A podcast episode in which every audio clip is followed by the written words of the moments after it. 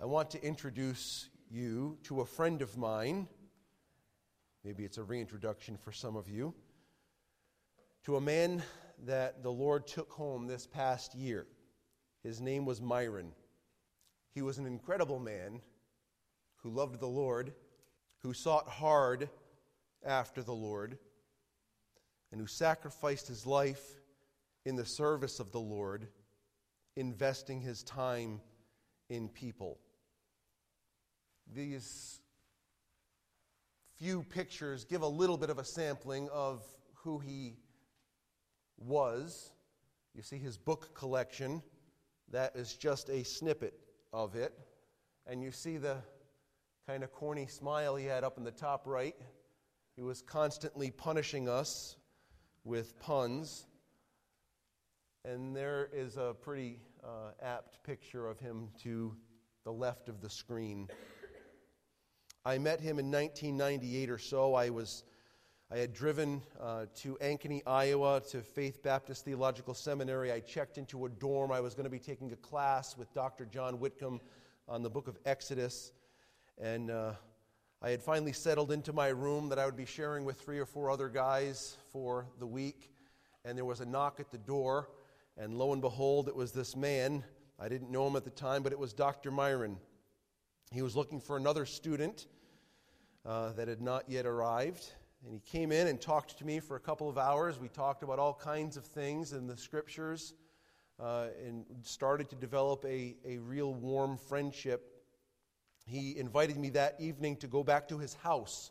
I use that term loosely. He was uh, also living in one of those dorm housing apartments that I was staying in just for a few days. That's where he lived permanently. He lived there for many, many years until maybe about 10 years ago when he finally bought a condo of his own that he could navigate a little bit uh, more fittingly in his elder years. Uh, many of you remember the friendship that I have uh, with Dr. Myron and how it continued to develop over the years. He was with us yearly for a Bible conference.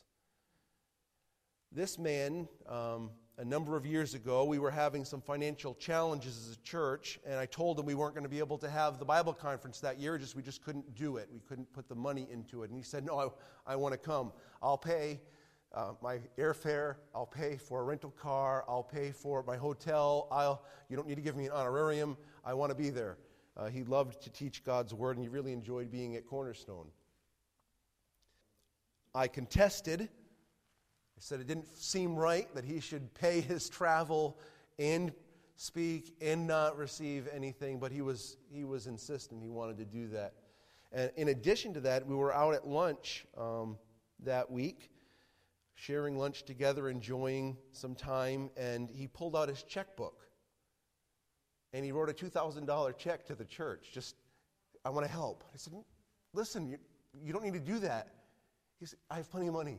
I'm, I'm all set. You know, my, my, my condo is paid off, and my car I just paid off with cash. I'm fine. No problem. Um, I was blown away. I tried to resist, but he would not be dissuaded. He had saved his money all his life and was desiring to share God's blessing with us. Dr. Myron truly valued the things of the Lord over the things of the earth. And was evident in just about everything he did in his life. The reason for his willingness to sacrifice some of the comforts of this life was because he knew about the glory that was to follow. And he put his money where his mouth was. He didn't just speak of it, he lived it. My friends, if you are a believer in Jesus Christ, if you know Jesus as your Savior, you're truly a child of God, and you have a glorious future that awaits you. We have an inheritance beyond compare. We have an inheritance beyond compare. And that is what we see in our text this morning in Romans chapter 8. Please look with me at Romans 8, beginning in verse 12. God's word says, So then, brothers, we are debtors, not to the flesh, to live according to the flesh. For if you live according to the flesh, you will die. But if by the Spirit you put to death the deeds of the body, you will live. For all who are led by the Spirit of God are sons of God. For you did not receive the spirit of slavery to fall back into fear, but you have received the spirit of adoption as sons, by whom we cry, Abba, Father. The Spirit Himself bears witness with our spirit that we are children of God. And if children, then heirs. Heirs of God and fellow heirs with Christ, provided we suffer with Him in order that we may be also glorified with him. It is not everyone who shares in this inheritance. It is only those who are God's children that share this inheritance. You see, contrary to the mistaken notion that we're all God's children, we are all created by God. Our neighbor is created by God. Our children are created by God. We are created by God. That is not the same as being God's child. A creation of God is different than a child of God. Every human being, while created by God, needs to repent of their sin and call upon the name of the Lord, call upon Jesus Christ to save them from their sin and to provide them with eternal righteousness this makes a person a child of God. In this passage, in Romans chapter 8, verses 12 through 17, we've already noted a number of items. And there are a number of criteria for determining if one is a child of God. First of all, in verses uh, 13 and 14, we see that we must be led by the Spirit of God we must be led by the Spirit of God to be convinced that we're a child of God. In verse 13, he deals with the negative. He says, If by the Spirit you put to death the deeds of the body, you'll live. That's the, the negative side. If, if we see within ourselves God's Spirit convincing us of our sin and putting our sin off, putting the desires of our natural being off, that is an indicator that we're being led by the Spirit, that we're one of God's children. In verse 14, it speaks positively. All who are led by the Spirit of God are the sons of God. In other words, as we see the Spirit producing fruit in our lives, what is fruit? Love, joy, peace, long suffering, gentleness, goodness, faith, meekness, and temperance, and the many other evidences that the Spirit demonstrates in our lives as He as He forms God's character in us. These are indicators that we are God's children. In verse 15, there's a, a cry out. We are, are, present tense, are crying out, Abba, Father. There's an intimacy with God. We know Him. We don't just know about Him, we actually know Him. We've seen His handiwork in the things He's made, and we've seen His intervention in our lives. We've felt that provision. We've sensed his guidance. We know him not to be some stern, distant being who lords over us. We know him to be an intimate, personal Father who loves us. God demonstrates his love toward us in that while we were still sinners, Christ died for us. There's intimacy. We cry out, Abba. Father. And then in verse 16, another criteria that is listed, or one of the criterion that's listed, is we experience the confirmation from God's Spirit that God is our Father. In other words, the Spirit bears witness with our spirit. The Spirit Himself, it says in verse 16, He's at work. He's doing this work of saying, You are a child of God. God is your Father. You will be with Him forever. God's Spirit does this. These are indicators that God is our Father. Now we come to verse 17. Verse 17. And if children, then heirs. Heirs of God and fellow heirs with Christ, provided we suffer with Him in order that we might also, may also be glorified with him. This morning we will note three truths about God's children. First of all, God's children await an amazing inheritance. God's children await an amazing inheritance. It says, and if children, he's already talked about that. He's not questioning here. He's just saying this is the condition to be an heir. You must be a child. If you're a child of God, you're an heir, an heir of God, and a joint heir with Christ. The word there, heir, in verse 17, comes from the Greek word kleronomos. Kleronomos. It's one who receives his allotted possessions by right of sonship. I know that sounds like a technical definition, but just try to, try to think through that definition for just a moment. One who receives his allotted possessions by right of sonship. The reason I want to make such an emphasis on this is you can see in that word the word nomos. The next slide will show us the word nomos. It means law. Law. It's a legal right. The inheritance that we have as children, because we're God's children, we have a legal right to an inheritance. Take a look at Romans chapter 4 for just a moment. Same word is used, kleronomos the idea of inheritance. It's used in the case of Abraham. Romans chapter 4 and verse 13 says, For the promise to Abraham and his offspring that he would be the heir of the world did not come through the law, but through the righteousness of faith. When God says, You're an, heir of all things, you're an heir of the earth, this came as a right because God had made him part of his family. God had made him a part of his family. Now, th- there would be this concept of adoption, as is mentioned in verses 15 and 16 in, back in our passage in Romans chapter 8. There was a, a very famous adoption in the Roman culture back in this day. Um, Julius Caesar had adopted a man named uh, Gaius Octavius Thurinus who later took the name Gaius Julius Caesar Augustus. This was an adoption. He was the nephew of Julius Caesar. And it was through this famous adoption that Octavian became a principal heir to Julius Caesar. So the people in Rome would be very familiar with what's going on, that what we're talking about, this, this concept of formerly having a different father and now a new father, a legal right to this father, and now you have a legal right to his the, the inheritance that comes.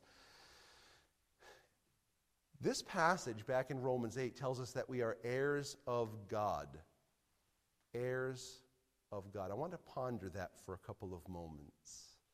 There are a couple of ways that you can take that, both of which are true one of which makes more sense in the context. So we'll just talk about it for a minute. Both are true, so it's going to feed our soul as we look through it, okay? So let's take a look, first of all, at Genesis 15.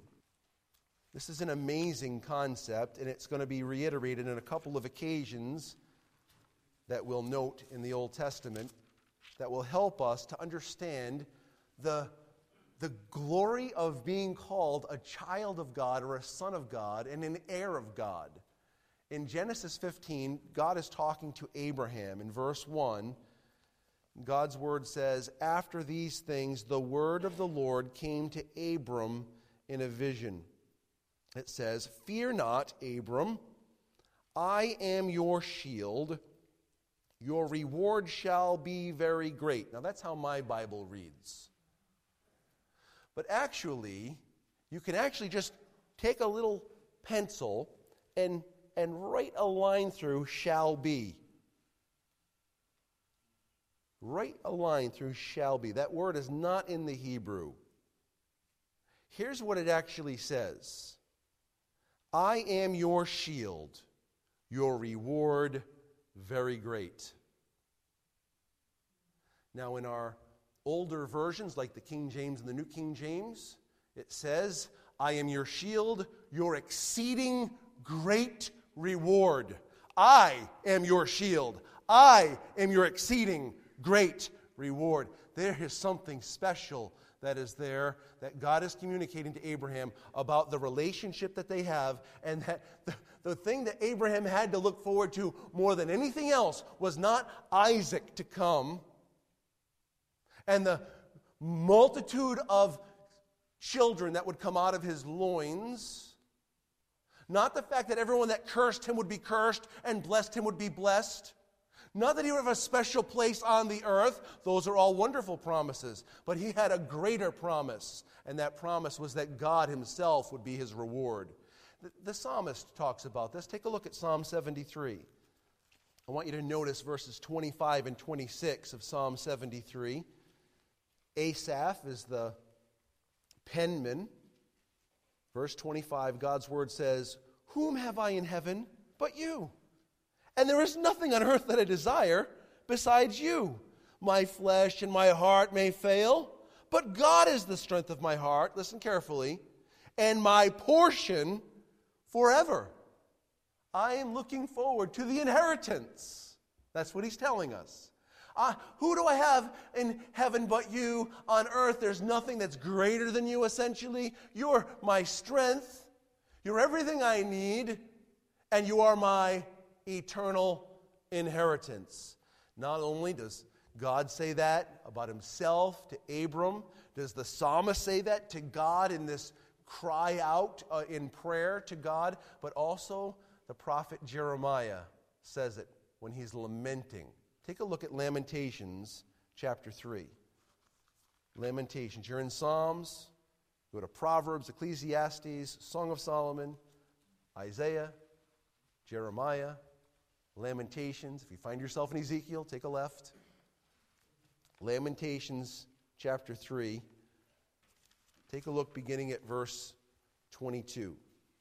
God's word says, The steadfast love of the Lord never ceases.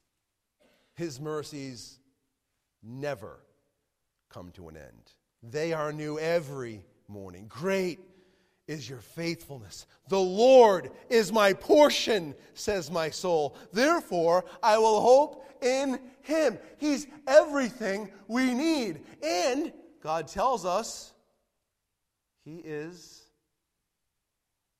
awaiting. He's waiting for our arrival. And you know what?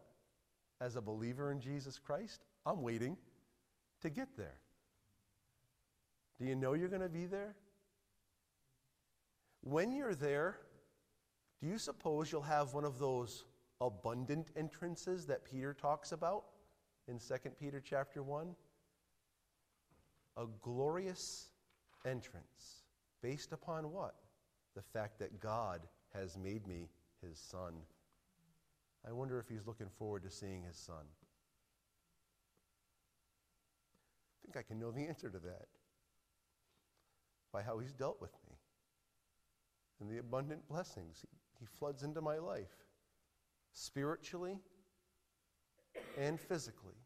God gives us and he gives us and he gives us some more. We see his hand of tenderness, kindness, and love. And we look forward to that day that we're with him. It's a marvelous thing to consider that God is our inheritance. It's hard to fathom, I'd say. Don't you have a hard time wrapping your mind around that? That really is not the emphasis of Romans chapter 8 when he says that we are heirs of God, like he's our inheritance. That's not the emphasis. It, the emphasis more is on the fact that God is the guarantor that we will receive the inheritance. God is the guarantor. He will ensure that it takes place. That's the emphasis in Romans chapter 8 that there's no question if you're a child, then you are an heir, an heir based upon the work and guarantee of God. And the result of that, being made sons and being made an heir is that we are joint heirs together with Christ. That's what it says next in, in Romans chapter 8 and verse 17. We are joint heirs or fellow heirs with Christ. Well, what does that mean? Well, let's think about it. What will the Lord Jesus,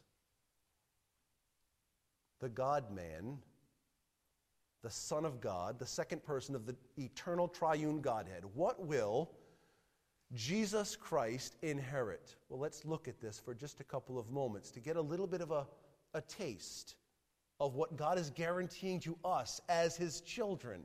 Take a look, first of all, at Hebrews chapter 1. What we're talking about right now is the fact that as God's children, we are heirs to an amazing inheritance. There are implications of the, the fulfillment of having God as our Father, and the concept now of Jesus, that we are joint heirs with Him. In Hebrews chapter 1, take a look at verses 1 and 2 with me.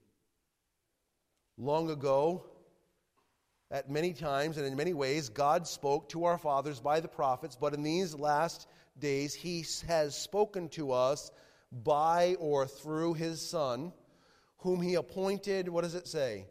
Heir of what? All things.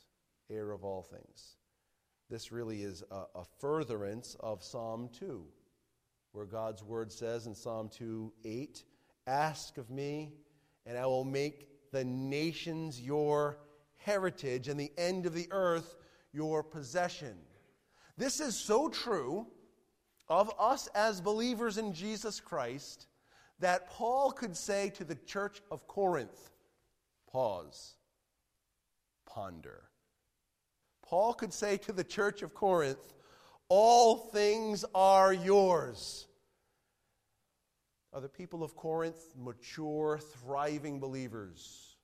Or might they be considered carnal and unable to handle the meat of the word? In the same chapter that Paul says you're not able to handle the meat of the word because you're carnal, he says, All things are yours. This is because of sonship.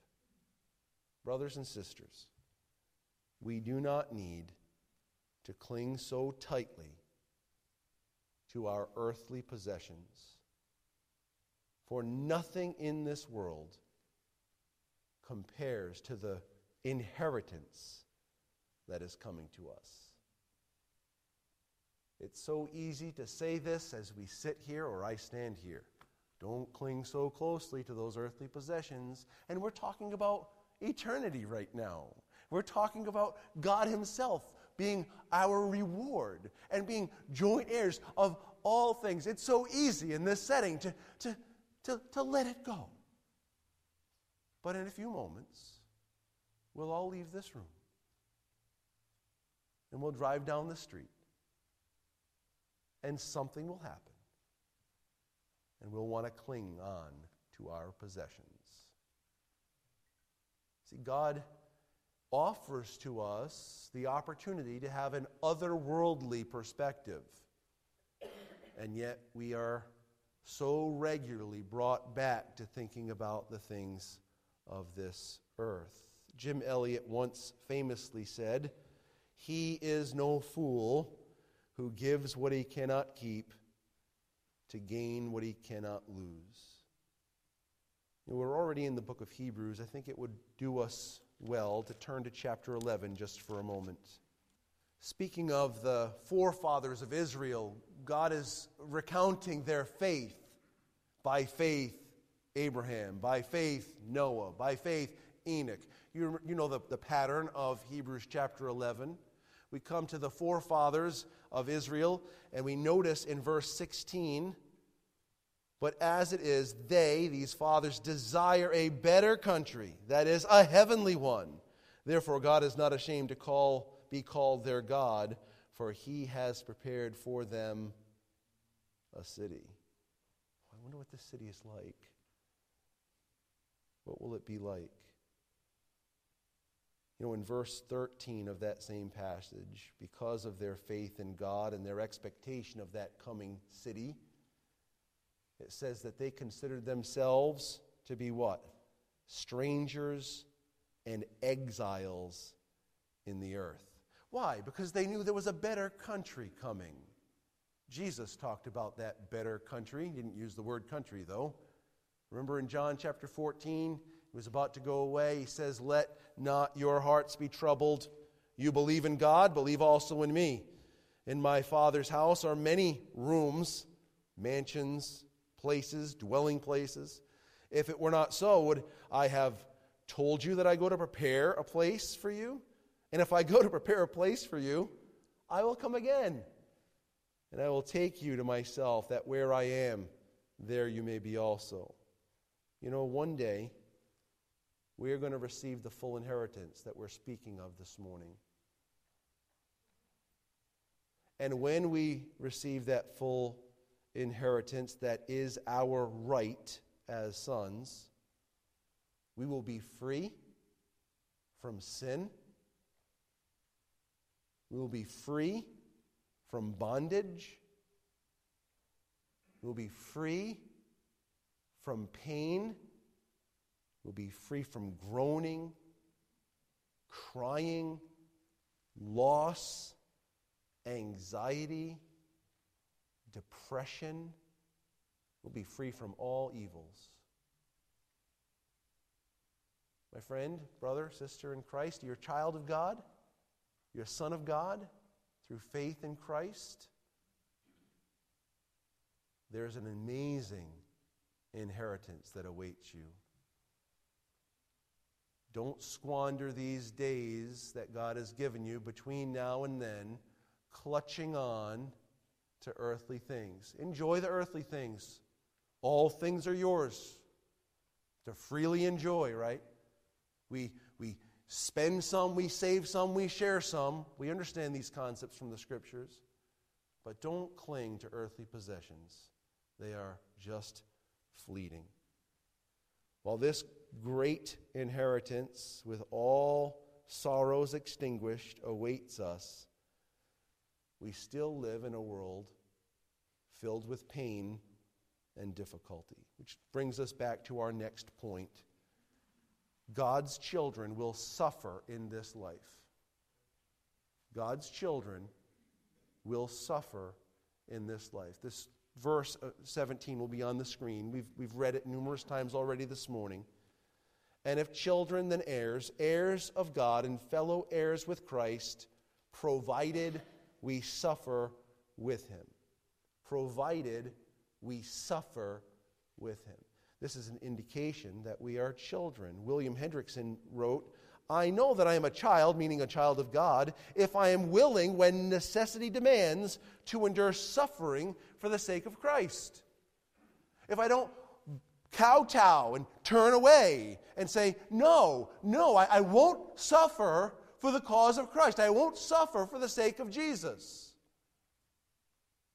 I know that I'm a child that when suffering is ready to be mine, I'm ready to endure it by God's grace with His glorious help. Take a look at Philippians chapter 1 for a moment. Paul, writing from prison, he talks about the fact that, you know, he's in prison for the gospel, for the sake of Christ. He's rejoicing because whether people are preaching Christ with good intentions or not, Christ is being preached, and he'll be rejoicing in that. And he asks them to pray for him that he be released. He said, I don't know whether I'm going to be released, but I know this. It's better to be with Christ, it's far better, but to remain in the flesh is necessary for you. We're familiar with some of these concepts. As he tells them of his willingness to suffer on behalf of the Philippian church, he tells the Philippian church God's call in their lives to be willing to suffer. Look at verse 29. For it has been granted to you that for the sake of Christ you should not only believe in him, but also suffer for his sake. Suffer for his sake. What does it mean to suffer for Christ? It's to bear his reproach willingness to speak kindly, meekly, appropriately, boldly to our neighbors that Jesus is the way, the truth, and the life, and that no man comes to the Father except through him. That we'd be willing to bear his reproach by saying, He is God. He is the, ready, creator of all things. We did not evolve. We're not all just accidents, cosmic accidents that we can just eliminate at the discretion of whoever has that baby within them. We're willing to stand for the truth that Jesus created, designed people like us and like our own unborn children. Bear his reproach, knowing that he is the way, the truth, and the life. Paul had gotten to the point that he was, he was so convinced of this that he actually embraced suffering. Take a look at chapter 3. Paul had come to the point that he welcomed difficulty because it was going to produce within him conformity to Jesus Christ. He understood this. So take a look at Philippians 3 and verse 10. That I may know him and the power of his resurrection and may share his sufferings, being made like him in his death, that by any means possible I may attain to the resurrection from the dead. In other words, I want Christ to be formed in me, and I'm willing to suffer for it. I'm willing to endure hardship so that Christ would be formed in me. Emotional toil, physical toil, spiritual toil. Paul experienced in his body the distress of a messenger of Satan to buffet him. And he embraced it.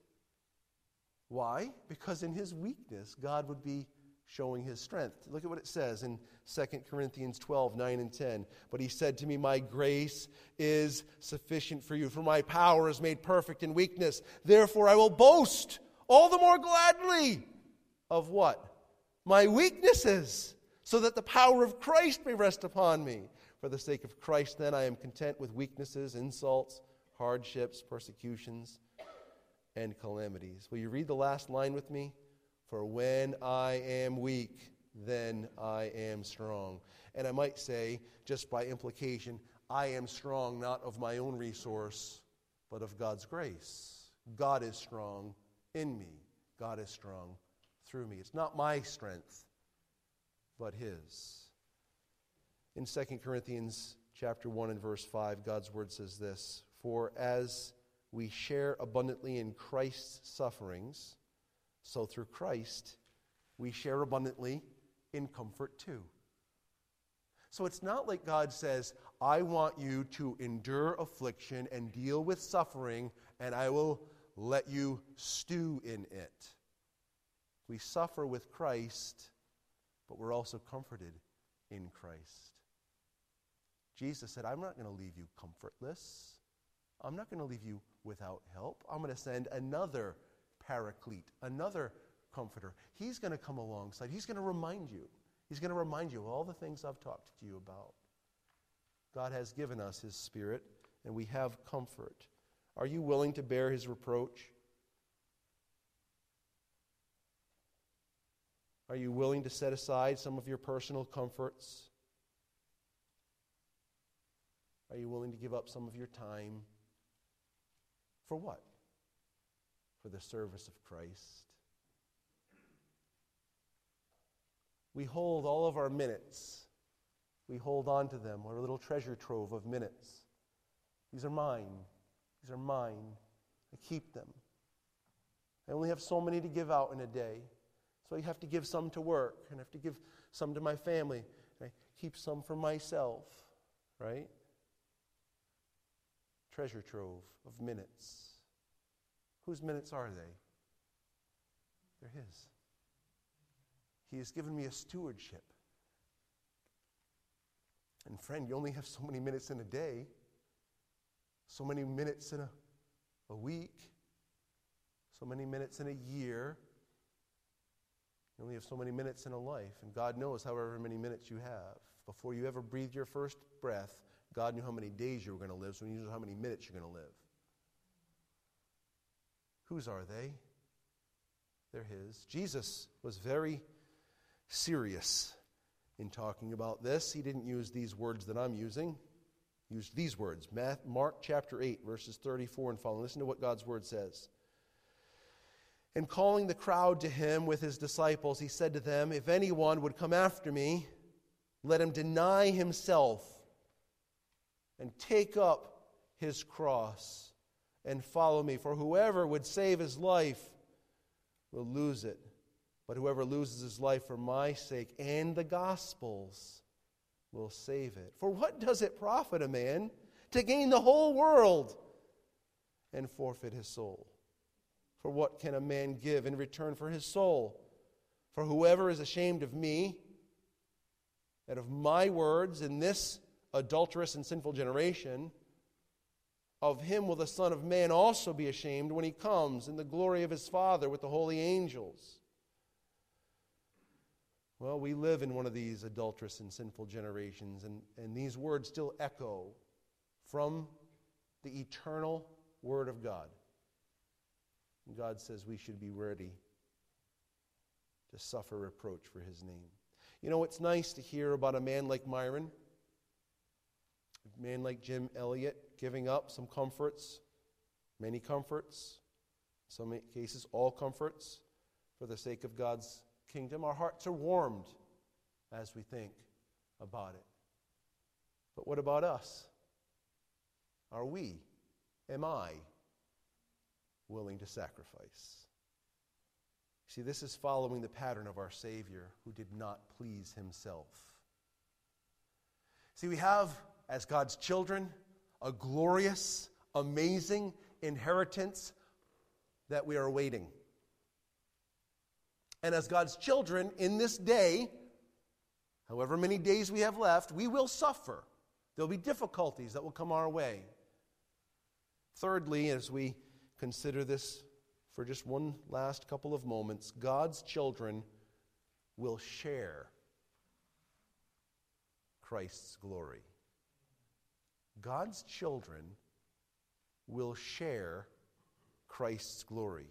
It says in verse 17, and if children, then heirs, heirs of God, and fellow heirs with Christ, provided we suffer with him, listen carefully, in order that we may also be glorified with him. Now, in the Greek, you don't see it in your, in your English, but it does have the word with. You see the with him, with him before, in order that, and the with him at the end.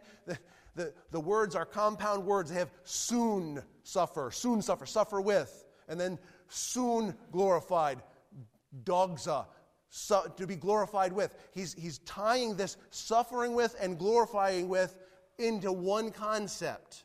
One concept. Those that suffer with Christ will also be glorified with Christ. Those that are willing to suffer are those that are the children of God. Now, you remember both uh, from our study of Romans, and because this verse is very well known to Christians, that all have sinned and fall short of what? The glory. All have sinned and fall short of the glory. Now, in Romans chapter 8, he's saying, if we suffer with him, we will also be glorified with him. We won't be falling short any longer. Our sin causes us to fall short, God causes us to be glorified. Glorification, listen carefully to this. This is just a little doctrine for you. We need doctrine. Glorification is the third element of our salvation, the third aspect of our salvation. So let's, let's think this through. Justification. We have been saved from the penalty of sin by faith alone, through grace alone, in Christ alone. We have been, past tense, saved from the penalty of sin because of what Christ has done. We've turned from our sin. We've turned to Christ for our salvation. Our sin is forever removed. The penalty will never be ours. There is therefore now no condemnation to those who are in Christ Jesus. Justification. We have been saved from the penalty of our sin by faith alone through grace alone, in Christ alone. Sanctification is the second aspect of our salvation. In sanctification, we are being saved, present tense, from the power of sin. How? By faith alone, through grace alone, in Christ alone. God is saving us from the might, the power, the dominance of sin, sanctification. And then we have glorification. We will be saved from the presence of sin. How? By faith alone, through grace alone, in Christ alone.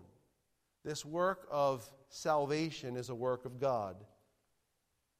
God has saved us, is saving us, and will save us finally in glorification.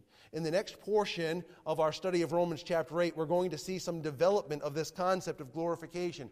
In, in uh, verse 18, the sufferings that we face in this life are not worthy to be compared with the glory that is to be revealed in us, the glory that's to be revealed.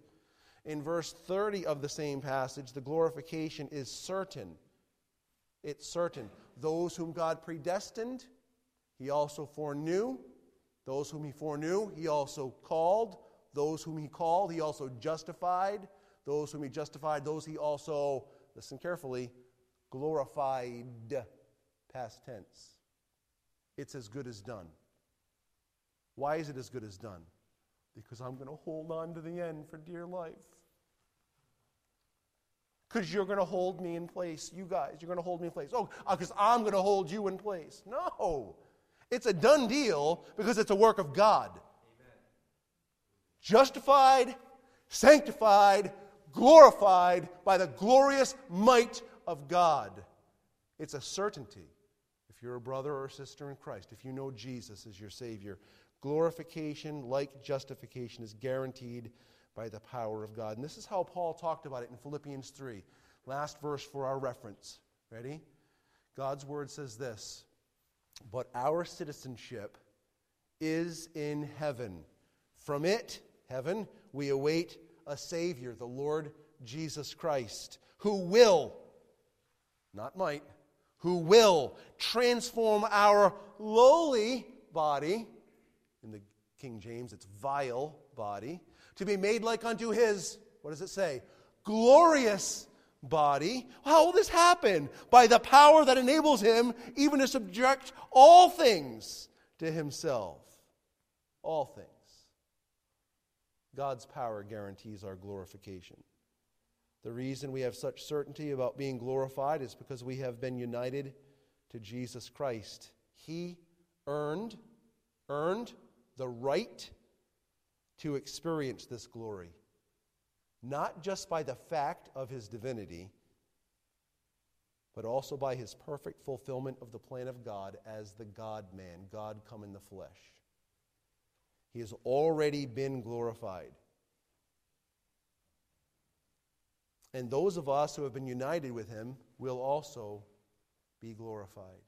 My friend Myron has tasted the glory of these concepts. First, in his study and teaching of the truths of Scripture, and on July 14th, 2020, he tasted it when he was ushered into glory.